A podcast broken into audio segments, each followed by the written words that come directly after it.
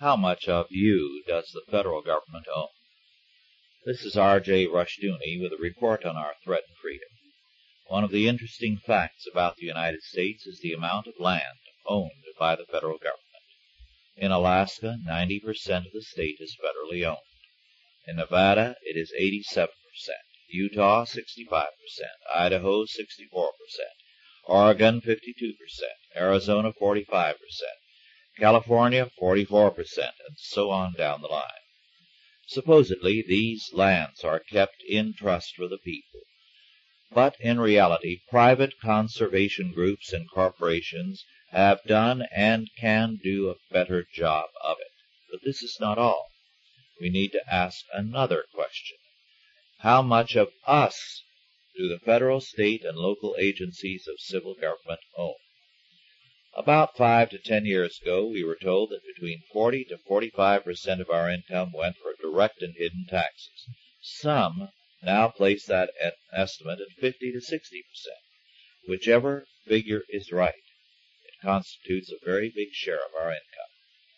Slavery is defined as a property right and the labor of other men. If you own a slave, it means that he must work for you. Very obviously, through taxation, civil government now owns about half of us, and this means that we are half slaves, whatever else we may call ourselves. When the federal government more than a century ago abolished slavery, it abolished only the private ownership of slaves, not public ownership.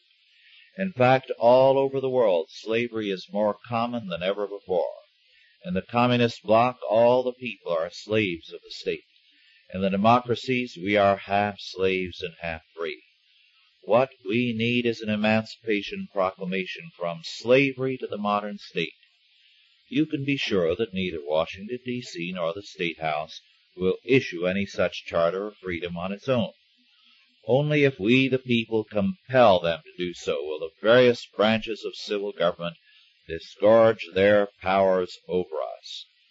We may think we belong to ourselves, our family, our church, or our community, but with every paycheck we are reminded that we belong to Washington, D.C.